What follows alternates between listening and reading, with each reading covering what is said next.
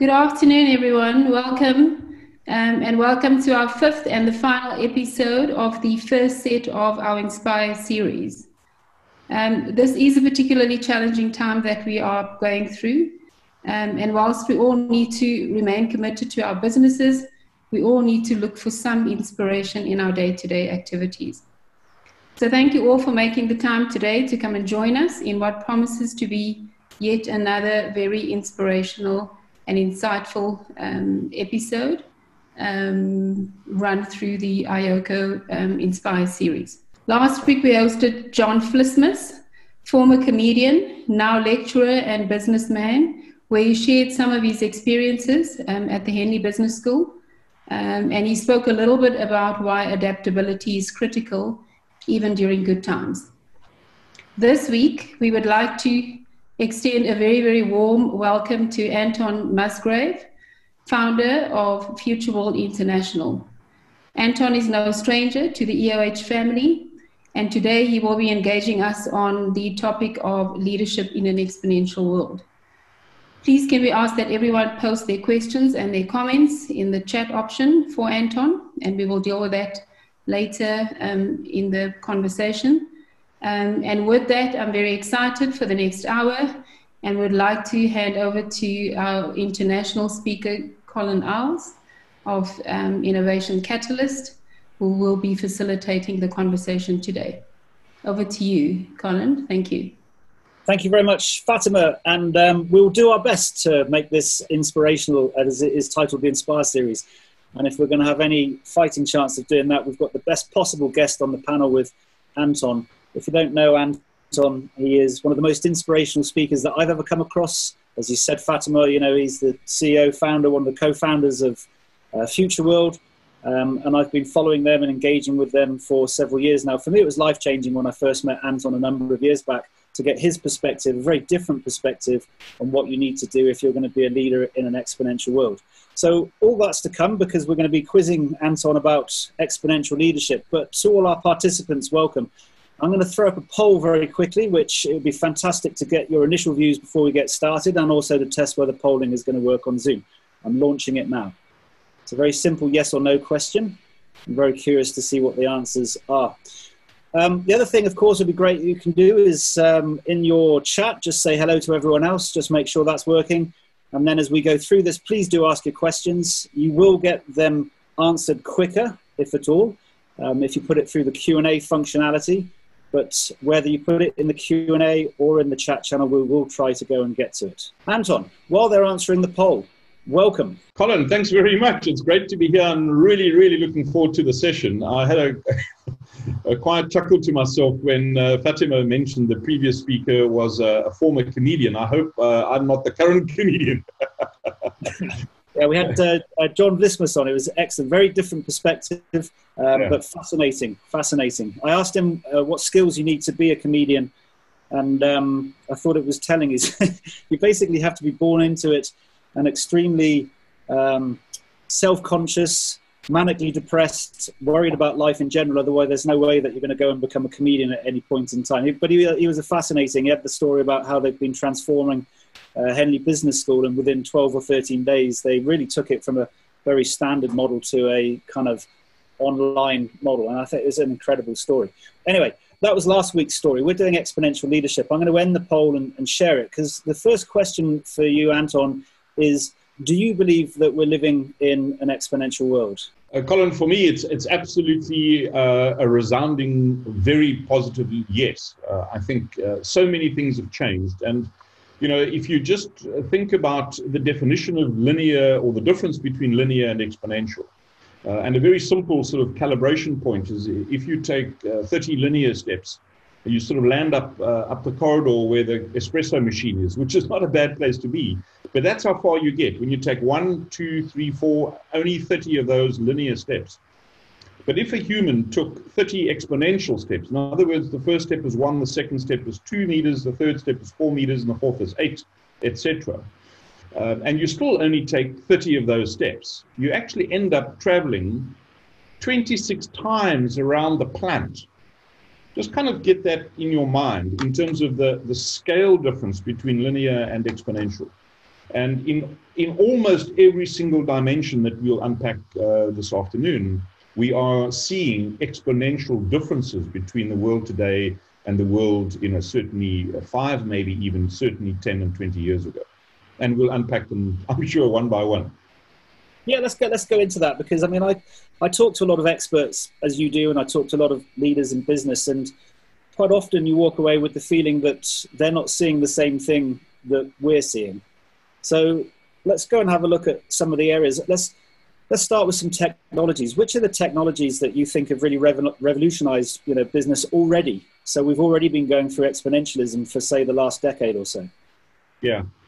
Well, I think, I mean, the, the, the sort of fundamental technology that's changed everything, Colin, and it's pretty generic, uh, is nothing more complex than just connectivity. You know, we, we're sitting in the world today with seven and a half billion people, and uh, almost four billion of those now are using uh, four G, at least, uh, smartphone devices to connect to each other and to the system and so on and so forth. In the next few years, that number will probably rise to virtually every single person on the planet. So just the notion of global connectivity between billions of citizens who can now collaborate, can engage, can create movements uh, way outside their sort of jurisdictional territories uh, that influence and shape uh, behavior, uh, the market, uh, social responses, politics for that matter.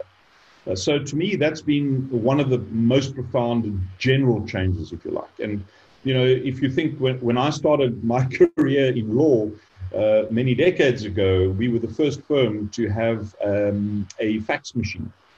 And uh, you'll recall that the fax machine on its own was pretty useless until someone else had a fax machine. And then the more fax machines, the more useful it became. And, and today, I mean, you know, that was the world of connectivity in the early or mid nineteen seventies. Uh, connectivity today has just uh, blasted all of those rules out of the water. Uh, and I think some politicians, uh, Barack Obama was one of the first global leaders to understand the power of this connectivity and what it means to talk to individual citizens and raise money, and by the way, very small amounts of money to fund his election campaign. But he was the first one that's understood this exponential impact of connected individuals, and he tapped into that, uh, you know, positively. And then what, what are we expecting over the next, you know, five or six years? Because connectivity really does allow many things to go and change, and we've got this additive effect of so many other technologies that are starting to come in and benefiting from this connectivity. So, so where connectivity is changing is really fascinating. On, you know, on, on the one hand, we've got the shift towards five G, and no, we don't need to burn the towers down. Uh, and of course, in, by twenty twenty-eight, we'll probably have six G. But the difference between four G and five G is not a twenty-five percent enhancement in speed. five G literally is, for the first time in history, real-time data transmission with zero latency. So this opens up a massive new realm of, of opportunity. Think about, you know, virtual reality, augmented reality, the kind of beam me up Scotty moment uh, is not far off the horizon. Uh, and that changes the game. Uh, it means that businesses can now engage in real time with the entire supply chain, the entire ecosystem with zero latency. Uh, and that, uh, that introduces a host of new opportunities. If you combine that with the shift towards Internet of Things, or as I like to say, Internet of Absolutely Everything, uh, with the cost and size of data transmitting sensors plummeting, uh, and the power of these sensors, the programmability of these sensors uh, increasing, you're now getting the merger of the animate world, which is humans connected through their mobile phones and other devices, and the inanimate world, the connecting the world of objects. And I see a future not that far away where thirty or forty, maybe fifty percent of every object ever manufactured will come standard with data transmitting sensors embedded in them. And when these uh, inanimate objects uh, or things start talking to each other, start talking to us, start talking to enterprise systems and so forth, Uh, the world of real-time insightful data gets enormously exciting. Okay, so we've got five G, we've got V R, A R, um, we've got I O T. Where do we get the energy from to go and use these particular devices? Well, I know where we don't get it from in this country, but we're not going to mention the E word at all, are we? Look, I, I, and, and this is one of the, the other big transitions, and um, it's, it's what I've been speaking of for about five years now. I talk about the collisions in the world between the old world and the new world, and one of these big collisions is the collision between the carbon energy industry and the renewable energy industry. And And, and the only reason, to my mind, that the renewable uh, factor or faction has not gained even more superiority is the trillions of dollars invested in the old carbon energy industry that are fighting for renewed relevance, but are kind of losing the game. And I think even the majors are now conceding that they need to write off billions of dollars on the annual balance sheets every year, uh, you know, because they're just not ever going to get a return on, on so-called stranded assets. But um, energy in the future is going to be really interesting because it's going to plummet in price and it's going to grow in accessibility. So what renewable does is it changes the game again. If you take energy as a cost in production, it's going to decline um, after some years, uh, certainly after the initial capex, but even the initial capex in renewable is coming down. So imagine a world in twenty thirty where energy is ubiquitously available at very low cost, certainly much lower than today. And, and that again changes the nature of the game. Couple that, of course, with things like uh, additive manufacturing, three D manufacturing, uh, or four D or five D manufacturing. And it changes how much energy we actually need to consume in big factories. So you'll remember, Colin, that one of the big arguments around uh, carbon energy and coal-fired power stations, you know, is the need for so-called baseload to the to drive industries that require heavy drawdowns of energy to fire furnaces, blast furnaces, and so forth. But when you change the nature of manufacturing to additive manufacturing, you need far less in terms of big drawdown of energy, because you're manufacturing in a completely different way using different technologies. So the entire energy game, I think, is, is uh, going to be an exciting uh, and very different one, certainly for those countries that understand that. So we've got prices um, falling exponentially. We've got um, output capacity, access, increasing exponent exponentially across a lot of the techs that you've just mentioned. Let's just bring in um, artificial intelligence to round it off and uh, complete our sort of circle of virtuous technologies. Yeah, so, you know, there's so many uh, sort of different forms of artificial intelligence, but I mean, let, let's sort of keep it really simple. I need to anyway, because, you know, as a former lawyer, I'm not a technology expert or a PhD in engineering. But uh, if you think of it just as the smart understanding and use of information, um, it's, it's really a world of uh, increasingly capable algorithms, algorithms that are capable of understanding vast quantities of data in real time, uh, drawing inferences and logic out of this data set, and then implementing actions that are pre-programmed, pre-written into a system to automate systems. That's how I would describe it, I guess, to, to a layperson. Um, but it's, it's, it's nothing other than all the information we've ever had. It's now exponentially larger, it's more detailed, and it's the ability to interpret it, to act on it, and to automate many of these actions.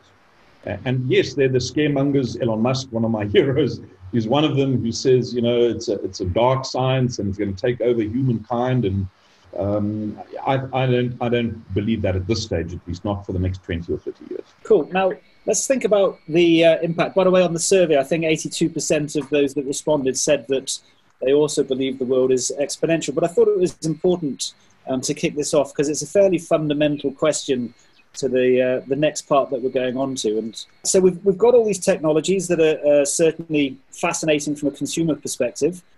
Do they have any impact in the business world? Are you seeing anything? Are you predicting anything?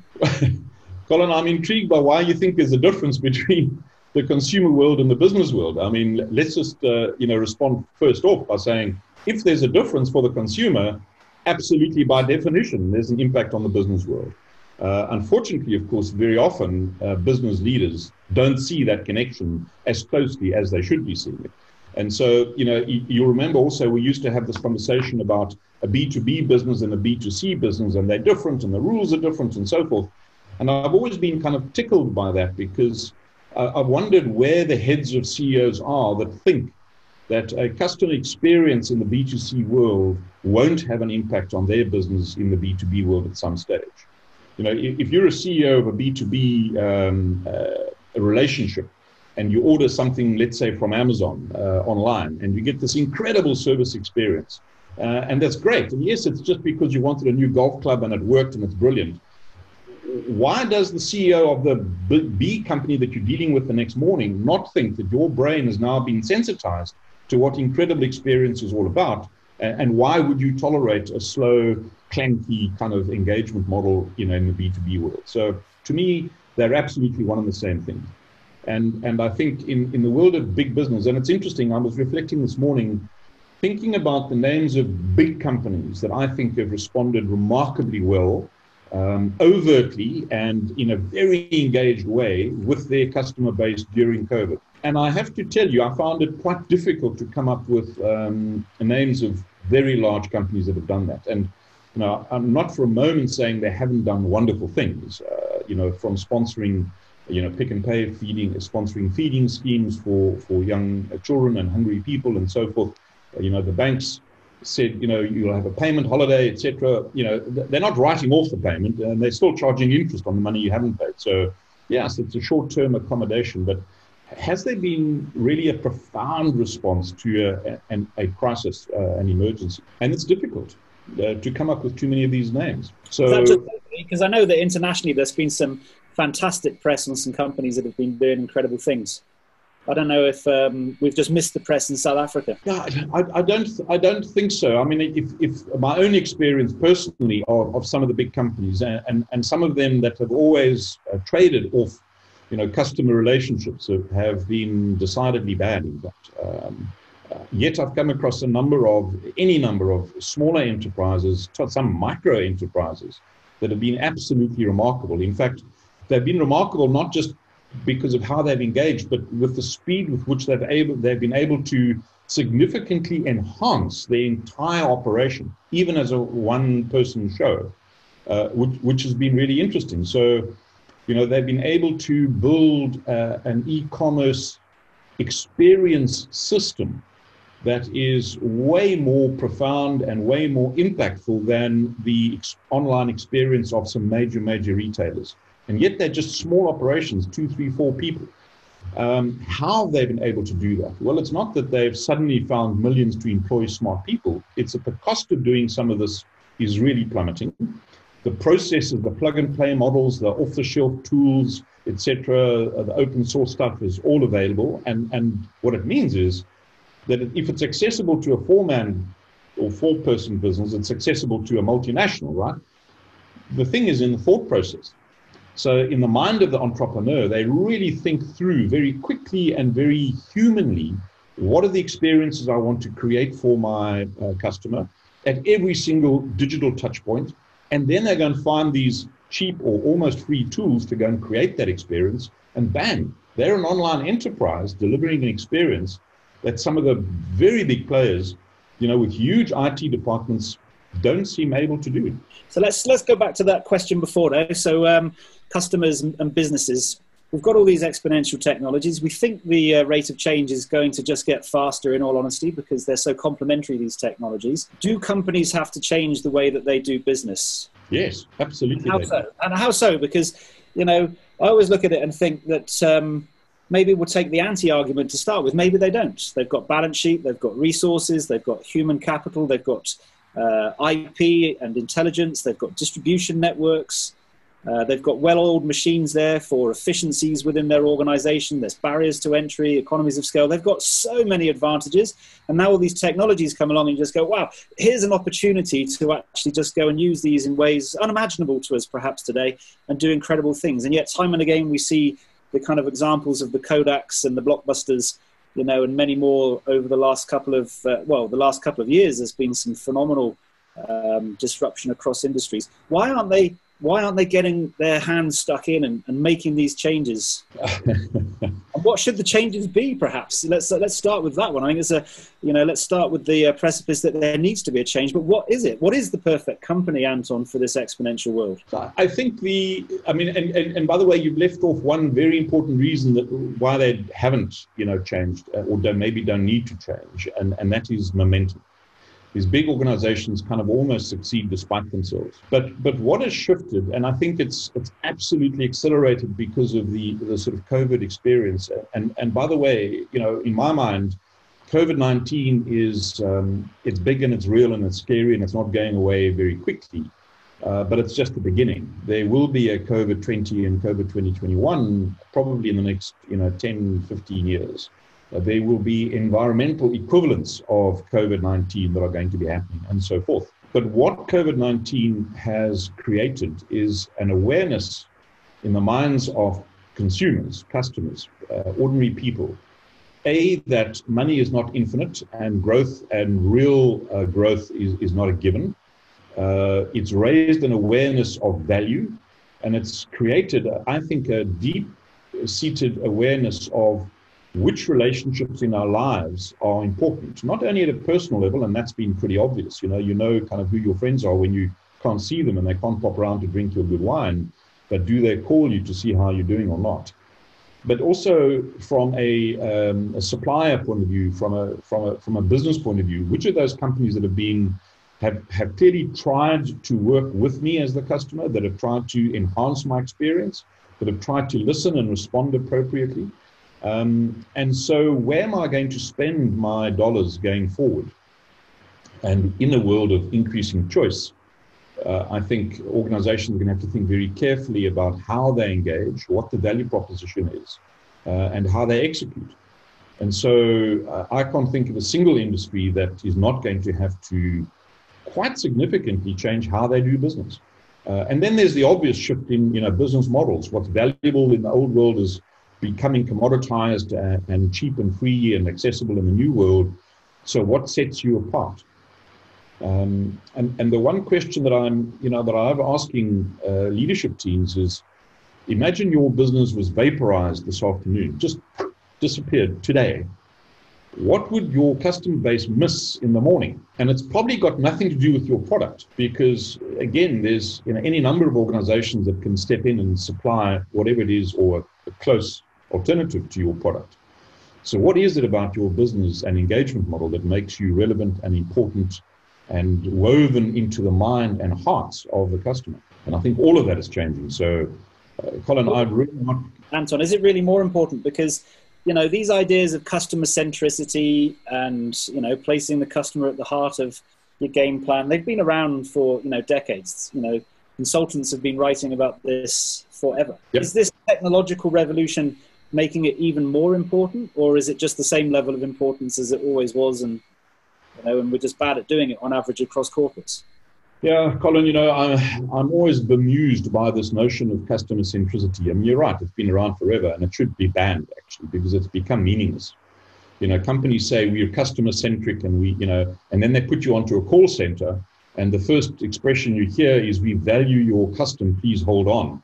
And then there's some lousy music that you can, you know, that's unclear and crackly, starts playing for seven minutes or seventeen minutes or whatever it is. And so, you know, yeah, we've spoken about it forever, and it's been around and it's been taught, but have we really understood it? And for me, the issue has got nothing to do with technology.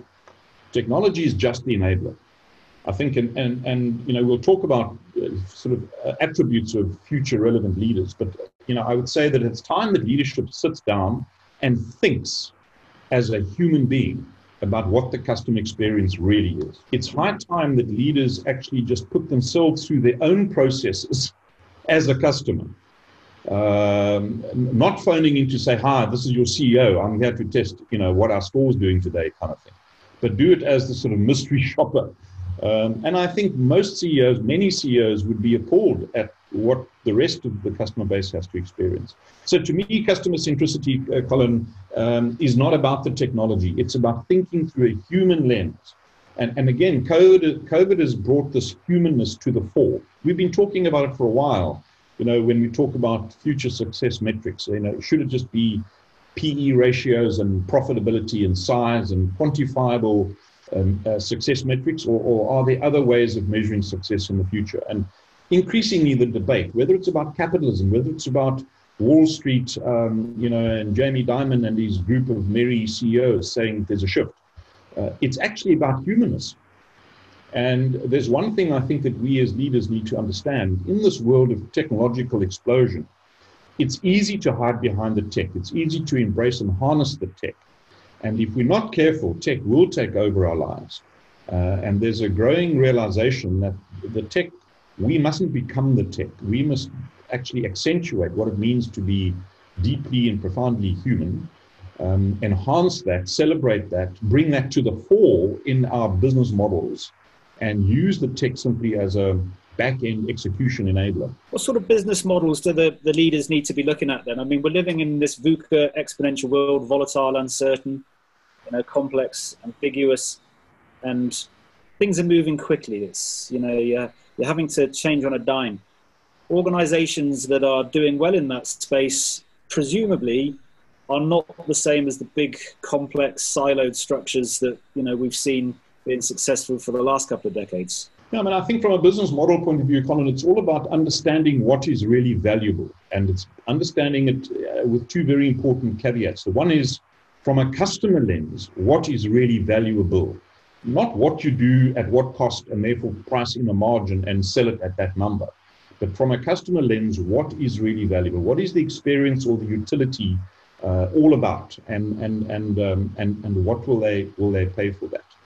Um, and, and then it's understanding how to deliver that in a way which rewards the innovation, the, the capital investment, the risk-taking, the execution skills, all of that, but in a way where your interests as the producer of whatever this is are aligned as closely as possible with your end customer and consumer.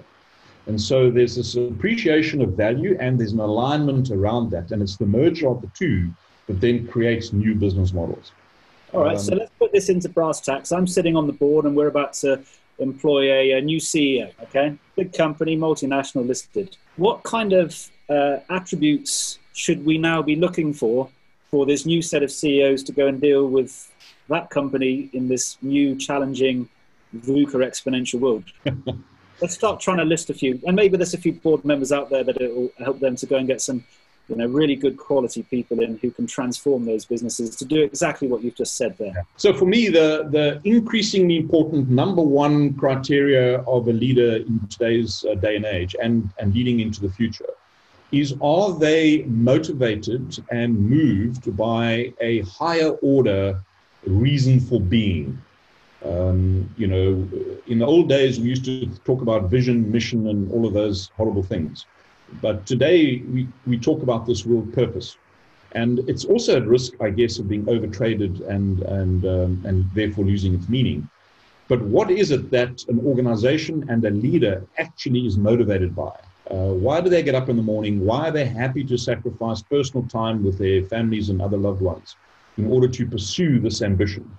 Um, and so it's, it's, the, it's the fire in the heart, not the mind, of the C E O that says, I want to do or deliver or shift or change this in the world. And I'm driven by that. And I'm going to be uncompromising, unrelenting in my pursuit of achieving that higher order purpose. To me, that's become really, really number one. And it's going to become even more important. COVID, again, has added to this drive to, to elevate the role of understanding why you exist in the world.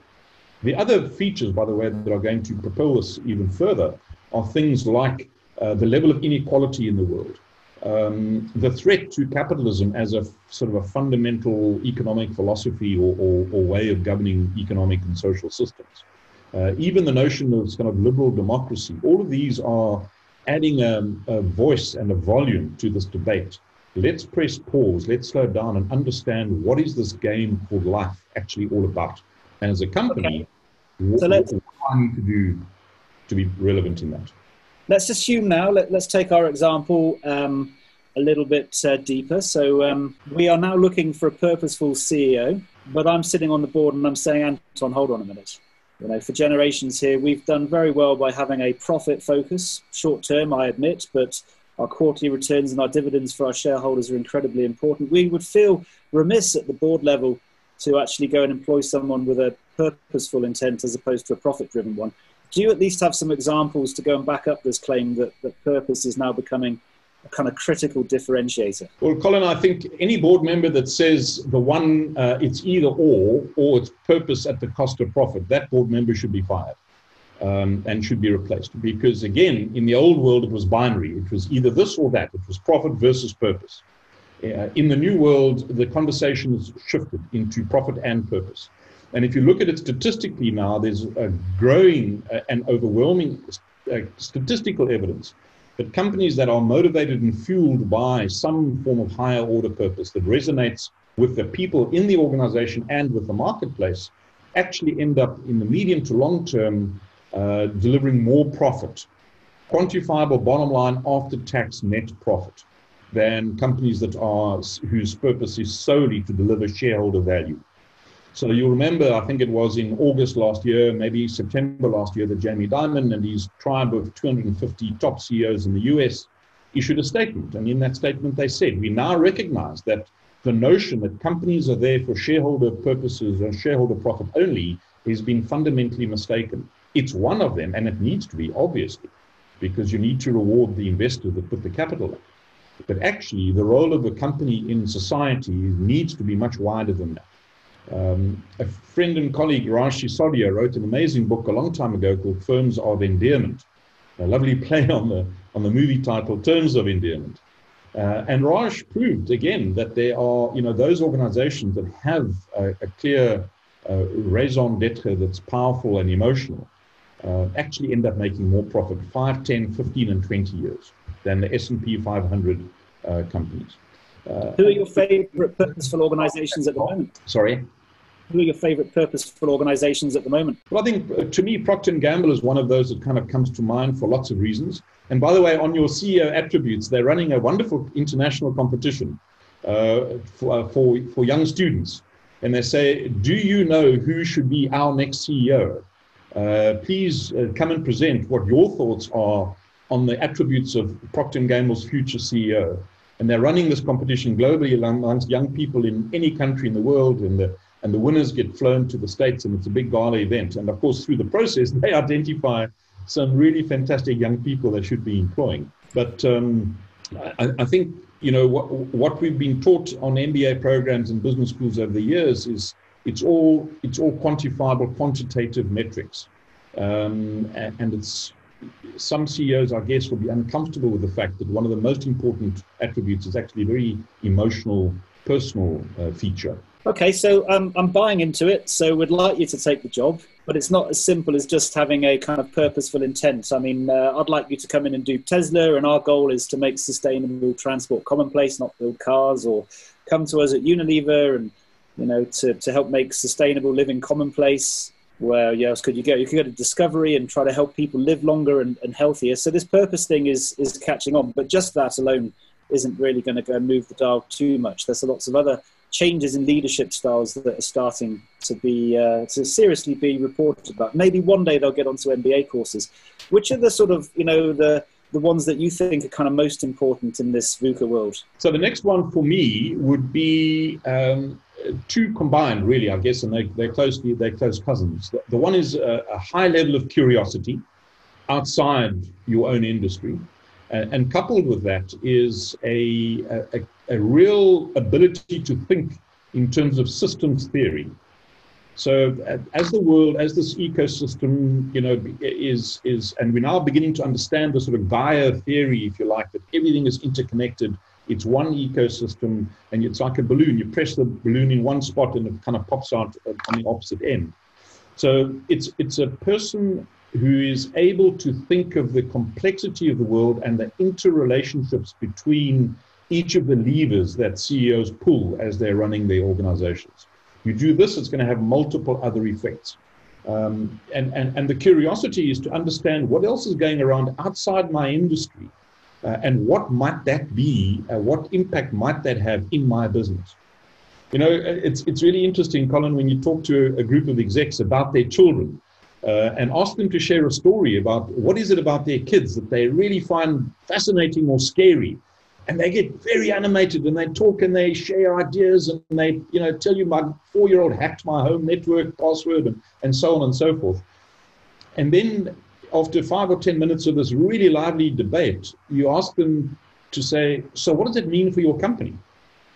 And I kind of look at you sort of strangely, and I said, what does it mean for your business? And when you have this conversation for half an hour, you see the penny drop that they've never, ever thought about the implications for their business, judging from the behavior of their four, five, or fifteen-year-olds. Um, so I think leadership needs to be curious about, you know, things that are in front of us, things that are obvious, like the behavior of our kids, but also what's happening in other industries, in other parts of the world, in society generally. on the streets. What are people talking about? What are they feeling? What are they fearing? What are they dreaming about? And then have a strategic conversation about what does that all mean for my business? And then, of course, to make decisions flowing from that. So the third uh, aspect of leadership is, you know, for heaven's sake, it's a complex world. Understand that there's not very often one right answer. But uh, the ability to take fast decisions, I think, is crucially important. And, and um, you know, I don't mean being dictatorial. I mean, you know, engaging in conversations, et cetera, et cetera. But so often you read, and, and it's prevalent in government, you know, we've got to communicate and talk and have workshops and forums and this and that and the next thing. But for heaven's sake, please take a decision. Uh, and if it's wrong, let's change it and, and execute with speed, but but take a decision. And and that leads me to the next feature then, which is about execution. You know, we can have the finest strategy in the world. It's thought through, it's insightful, it's human, it's empathetic, it's you know, driven by a wonderful purpose and all of those good things. But if you can't actually go and do it, it's not worth an awful lot. Mm. So, so how do you get things done? How do you motivate people to go above and beyond? Uh, not just to arrive, you know, for a paycheck after thirty days of time. Um, how do you motivate and excite people, and how do you get them to get things done? Are you uh, a leader that's able to remove obstacles in an organization that prevents things from getting done? And, uh, you know, every one of us, every one of us on this call, I'm sure, would say, wow, you know, we have too many meetings and too much email. Guys, we're all adults, you know, we're all experienced and we're all senior executives. Why don't we fix it? Um, but we bleat about these things for decades. Uh, and so that's it's the ability to cut through the nonsense, uh, to face up to the tough, to have the tough decisions and the tough conversations and get things done, you know. And, and, and, and very often you have to get things done in the face of adversity. People will not like what you're doing. People will be threatened by it. People will be resistant, reluctant to change, of course. And, um, and and yet leaders need to have those tough conversations and pave the way for people that are desperate to make progress. And I, I believe in the goodness of humanity. I think everyone wants to kind of give their best. But when you arrive at work and there's so many obstacles, then you just eventually get worn down. You know? um, Look, what you're describing there sounds um, very sensible when you think about it. it you know, uh, you should be curious. Another term there that um, is quite popular is have an outside-in approach to your business so that you're casting the net um, widely. You should be transparent. I think, you know, you've got lots of examples of really great leaders who are incredibly transparent. Airbnb recently, when they were um, talking about retrenchments, is just one example. The decision-making is obviously critical. It doesn't have to be the right decision, but it's got to be a decision. So we've heard these things before. What is it that's preventing many existing leaders from doing these um, things, though? Because they, they sound like everyone should be able to do this with a bit of thought. And yet that's not the case. I think we've allowed ourselves as leaders, Colin, to get wrapped up in the machinations of large organizations. Uh, we've built a set of operating rules around us. Uh, that kind of prevent or make it very difficult to do that. Um, Samantra Ghoshal, who's no longer with us, but uh, uh, was a, a fantastic guy. And he he's an Indian that was born in Calcutta, uh, was at the end of his life living in Fontainebleau in France.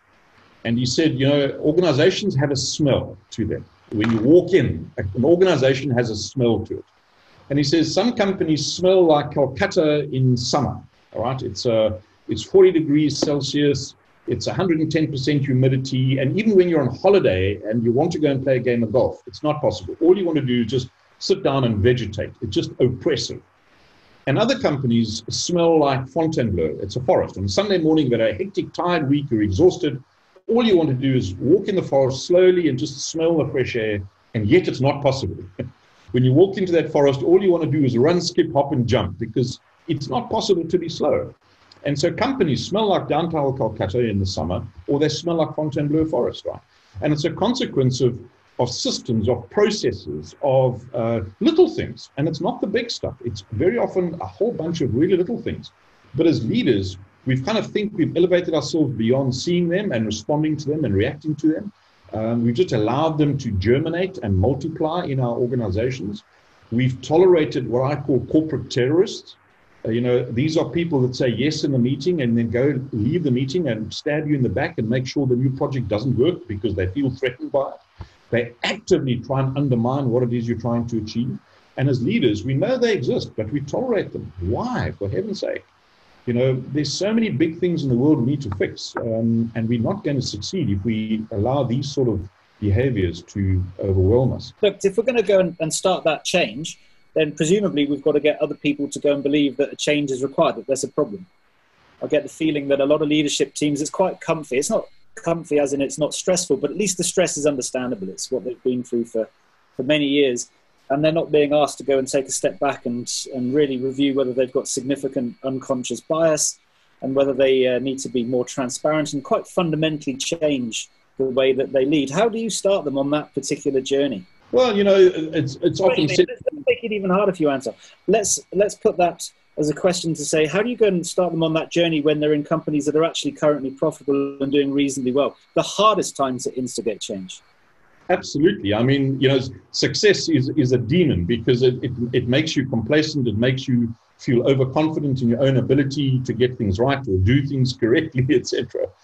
So I think the, the, the check is to, I mean, it's either carrot or stick, right? If it's stick, it's to try and persuade uh, the team or the leader, um, you know, of the, uh, the potential for disintermediation, irrelevance, new competition, changing business model, et cetera. It's the stick. If you don't change, it's going to hit you a year, two or three down the line. The other, of course, uh, and it's one that I prefer, um, is the carrot, because the stick is often motivated with a quantitative analysis in Excel and pie charts. And, and really no great change in the world has ever been triggered by Excel. Um, indeed, Martin Luther King, you know, didn't say, I have a budget, a strategy, and a spreadsheet. Um, he said, I have a dream. And to me, it's the carrot approach, Colin, that I've found more exciting, is when you ignite the aspiration to do more, better, uh, for more, uh, for a better set of reasons, and in the process deliver more return to those innovators and investors in your organization. And yourself as the leader, you leave a, you leave a, a you know, more profound legacy in the world. To me, that's always been much more powerful uh, because then the difficult decisions become easier when you're inspired at an emotional level. You know, uh, people that have worked with me know, and they chuckle when I use the word goosebumps, because to me, it's, it's, such a, it's such a simple but visceral physical reaction to a story that a C E O tells. If you don't get changed at an, or impacted by, at an emotional level, boy, the tough decisions that you might have to take are going to be so much more difficult if all you're relying on is Excel, you know. Uh, and I guess, you know, and that's why we have performance conversations with people based on the standard uh, distribution curve, you know, because it's easier to say, well, you know, the Excel tells me to the second decimal place that you're in that quadrant, therefore your pay grade is that and that, you know, that, rather than have a very difficult, imprecise uh, conversation with someone about what their true potential is, what value they're bringing, what they need to work on, et cetera. And that's difficult. You mentioned earlier that... Um one of the critical roles, I think use different wording, but it, we're going to use Inspire because it's the series name. Leaders today have got to find ways to inspire their teams. So we've got the purpose, and I think that helps because if you can have something which emotionally resonates, it's easier to find people that want to go on the journey. What else with, you know, the, the changes that we're seeing can leaders or should leaders be doing, which they typically don't, to inspire everyone, all of their stakeholders, from staff through to customers, to go on these journeys with them? Uh, and let's say, I can tell you what it's not. It's not sitting in their, you know, executive committee, you know, and meetings day in, day out, talking strategy and, and revolving problems. That's definitely not going to be inspiring people no. at scale. It might, it possibly might inspire some of the people that they're connecting with directly on a regular basis. But for large organizations, I, I don't feel that's enough. What else can they do? I think one of the most important things is uh, collaboration. Um, you know, how do you build collaborative relationships, not only with your own people, but people in your ecosystem, your supply chain? And, and core to that is storytelling. You know, can you tell a story um, that makes someone sit up and listen, that helps someone understand their role in making the story come real and come alive, and, and how exciting that will be? Um, and, and you need to be able to do that at every level of the organization. Some of the great leaders that I've worked with, uh, had the privilege of working with in my career over sort of m multiple industries, um, have been really good at sitting down with a very junior member of the team and just chatting to them about A, how they're feeling, but B, about what the organization is trying to achieve. And sometimes these have been big organizations with lofty ambitions. but telling a story that makes it understandable and real for the receptionist or the security guard at the entrance gate to the office complex, and helping them think through how they can participate in that ambition uh, in their own small way. And what I've also realized, you know, again, having done the M B A and been involved in many businesses, it's when, when those sorts of people understand what it is the journey is all about and how they can play a, a real meaningful part in it, then they start doing little things that have exponential impacts. Um, I'll tell you, one of my favorite stories, Colin, is of a, a security guard in one of the buildings in, in one of the companies uh, in this country. And of course, all of us arrive at a big fancy marble office block with stainless steel and blah, blah, blah, blah. And the first thing we have to do is meet the security guard and sign that stupid security register, right? And we all, every one of us hates it. And we all know it serves no real practical purpose. The book is dog-eared, dog-eared, the pen hardly ever works, et cetera. And so we just scribble stuff that are illegible. And so we described uh, this to the security guard, and we said, how can you make the experience of our clients better when they arrive here? And, uh, and we said, you know, that they all hate this book that you always shove under their nose. And he came back to us a week or two later. He said, tell me, he said, you know all your customers really well, don't you? And he said, yes, we do. We've gone through due diligence, K Y C, all of that wonderful stuff. He said, well, why don't you put a tiny little green sticker on the windscreen of all your customers' cars, so that when a car draws up at my boom gates, uh, you know, in a multi-tenanted building, the green sticker car, I say, good morning, ma'am, good morning, sir, and I wave them through with a smile. I can't tell you the difference that customers, customers phone me. What happened? What happened?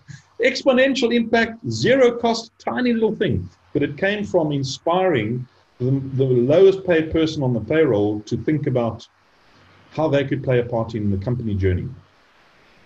So here's a quick list of some of the items that, that you've highlighted. Purpose, which we're going to come back to again in a minute. Curiosity, outside-in thinking, uh, transparency, authenticity, um, passionate sort of execution, um, experimentation comes through as a sort of a generic theme that goes with all of these things. And you know, in many ways, for a lot of leaders, I think a lot of these are quite challenging. Mystery shopping, that was another one that you mentioned. It's so kind of obvious, really, if you want to go and de-layer and find out what's happening faster. There's a lovely example, if we have time, we can explore in a wee bit. Those are important steps for people if they want to be making their organizations more adaptable, right? So that they can actually pivot quicker and, and experiment.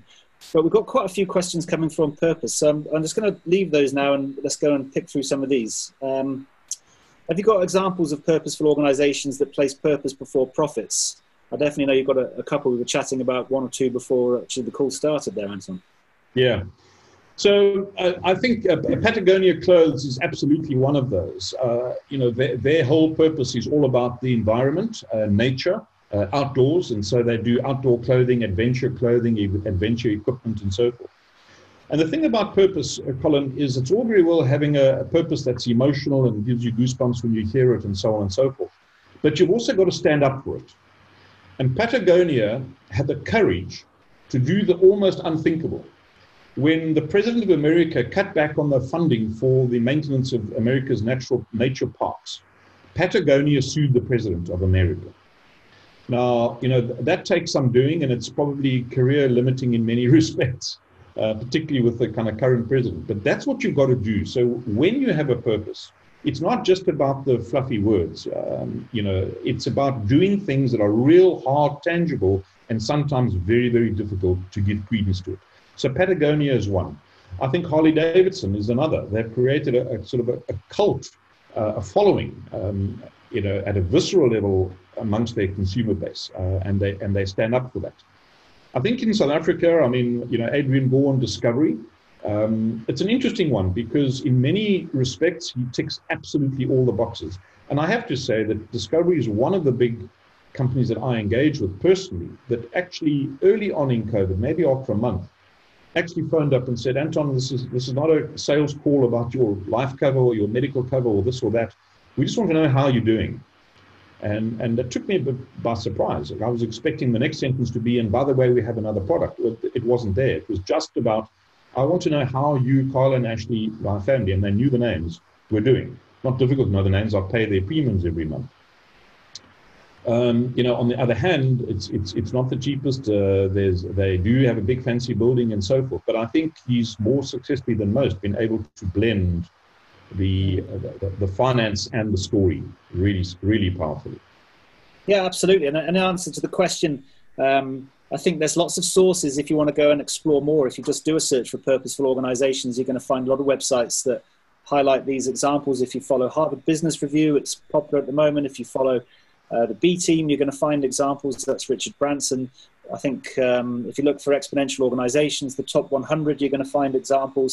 So this isn't a, um, let's call it not a new thing, but I think it's a thing which is generating a lot of interest at the moment, particularly because of COVID nineteen. And you're seeing more and more leaders and organizations want to go down this purposeful route. And I, and I guess one of the reasons is because you're now able to bring together this, we have to be making something that solves a societal problem, and we can do it at scale, and therefore it can generate profit. So we really can refocus on doing things which are good for the planet. That's a technology driven thought process, and you've got people there that want it, the customers, the uh, six or seven billion people out there that really want to go and deal with those sorts of organizations. So yeah, there are lots of organized um, examples, and if you want more, just ping me or ping Anton, and, and we'll share some of those websites. I love the next question. Do you see evidence of purpose-driven organizations? Um, what is it? How do you see the evidence of purpose-driven organizations and not just simple slogans? My, my view is you can smell organizations that just have these as slogans, because, you, you, you know, but Anton, what do you think? No, I mean, it's, it's a, a smell. I mean, I use the Calcutta Fontainebleau story, so, let, so let's stick with smell. You just know it. You just feel it. You experience it. You feel it. It's real. It's tangible. Um, and it, Can we and use it, one example? And we're not going to mention any names just in case they're on the call. I'm not going to choose, and I don't have to because it's an industry problem. It's an industry I'm from. Banking. I can promise you every bank has some kind of purposeful statement on their website, and I can promise you I don't know any banks realistically that are legacy banks that really have a strong purpose at the heart of their D N A. Yeah. Yeah. And I think that, Colin, is just highlighted. And if you take some of the big oil majors are exactly the same, right? I mean, you know, one of the big ones, B P, changed its name and its logo became a sunflower. And it was all about beyond petroleum, the planet, the environment, all the good stuff. But but then they lied to us about what happens when there's a big oil spill uh, and so on and so forth. So you, you just know the authenticity. And I guess that's a, a dimension of leadership that I haven't mentioned yet is, is authenticity. And And I prefer maybe to use the word human. Just be a good human as, as a leader. You know, understand what humanness is all about, uh, and don't you know take on board the fancy trappings of the title and the salary and the share options and so forth. Just understand what your behavior, what your role means for ordinary people in every level of society, um, and, and deliver that consistently and authentically. And people just get to understand it. They really, really do. Um, you know, I can think of some of the South African retailers that, you know, do a huge amount of good, no question about it. Um, but then, but then they'll wrap everything in plastic in the fruit basket, and they'll reduce the quantity from four hundred grams to three hundred grams, but the price goes up five percent, you know, and, and things like that. I want, we've got, I mean, Simon, we've just called in, and we'll, we'll hand over in a second, but and the questions are coming in thick and fast towards the end, or maybe I just missed them, which is uh, a shame. We'll try to answer them perhaps later as an email.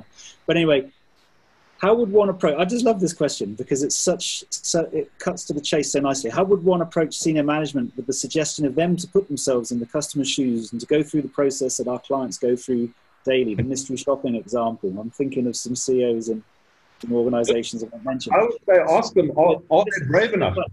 Especially with Um, the view that some of the, the senior executives at least appear to be quite confident that they know best and don't need to do that. Just ask them if they're brave enough. And if they think they know best, if they think they're going to have a great experience, invite them to enjoy a great experience. And then yeah. See what the feedback is. Um, yeah.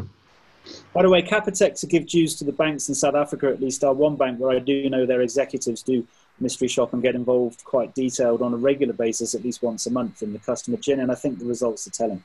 Simon. So we come off mute. How are you? Hi, Simon. Yeah, I'm Colin, thanks very much. I mean, we've been uh, to all our customers uh, out there. We've been on an incredible journey with both Future World and Colin from Innovation Catalyst as an organization. As you all know, we've been through quite a bit as an organization, and uh, our group C E O, Stephen van Coller, has taken us on a journey, an exponential journey, or a journey toward becoming an exponential organization. And for me, I think one of the most poignant things in working with, uh, with Anton and Colin has been the framing of our, our purpose. Uh, and, and I think in that, that process of shaping how we become an exponential uh, organization with a wealth of capability that we have, as I O C A, we framed this purpose uh, around the word solve. Uh, so an organization with such rich capability that can do such amazing things for clients, uh, we, we found this one word. And, and what's been incredible um, is to see how a purpose statement of, of solve exponentially, courageously, and together has actually shaped the way our people have started to think about customers, behave, engage with clients. And so from that point of view, we're on a journey. We're by no means there yet, but certainly um, uh, a long way down the road, becoming a purposeful organization. So Anton, thanks very much for sharing some of the context of how that, that fits together. And, uh, and yeah, we certainly be working with you and, and really open to our clients, reaching out to you Uh, to, to explore this further. Just a shout out and a mention to some of you on the call today: Investec, Distel, Sasol, the Mimecast team, thanks for joining us, one of our partners, Nampac, Transnet, uh, Stephanie D. Stocks, A B InBev, just to name a few. Uh, we thank you for participating in today's session. We hope you've been inspired, and for all the time you've given us over the past four weeks to join us for this uh, I O C A Inspire series. But also beyond uh, Anton today, just like to thank uh, Charles Savage from Easy Equities, Zafar Mohammed Zaf from Cell C, Snaz Shah um, from Res Re Resolve, and, uh, and our comedian John Vlismas, who joined us from Henley last week. I think every week we've had fantastic feedback from you, our clients. Things like thought-provoking, inspiring, refreshing, insightful. And, uh, and that's been great to see that in this chaos of COVID, we can break out for an hour, just spend some time with you to think, uh, you know, beyond the normal uh, about our futures. And, and, and, and I think these things equip us to, to handle change. Um, so please look out for the second uh, uh, in our series, in our Inspire series. We've had five now. We're going to be taking a short break for a couple of weeks and coming back during the month of, of August.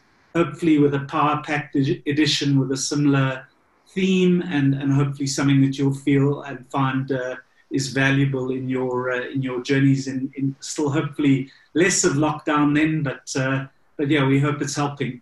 We're also launching something called the I O C A Solve Think Tank, uh, which is going to be uh, something we're doing again with Colin. Uh, it's it's going to be an opportunity for us to frame uh, a challenge. So it's a, a pilot uh, session, frame a challenge, probably a social challenge, but we'll leave that up to you as clients. Uh, and we're going to be getting together with you in a session like this to work together in remote rooms, uh, to use exponential principles to try and take on and tackle uh, a challenge that we can solve together. We're really looking forward to that. It's going to be a, a first for us doing it with you, but hopefully that's going to work.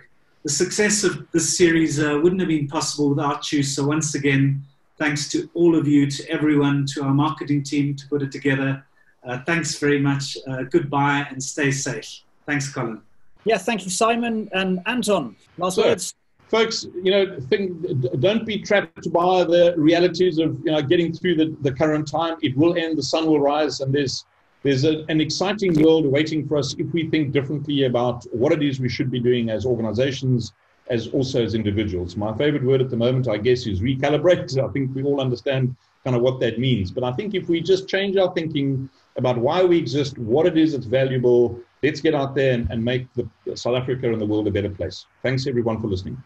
Thanks, Anton. Thanks, Simon. And we'll see you again, hopefully, in a couple of weeks. Stay safe.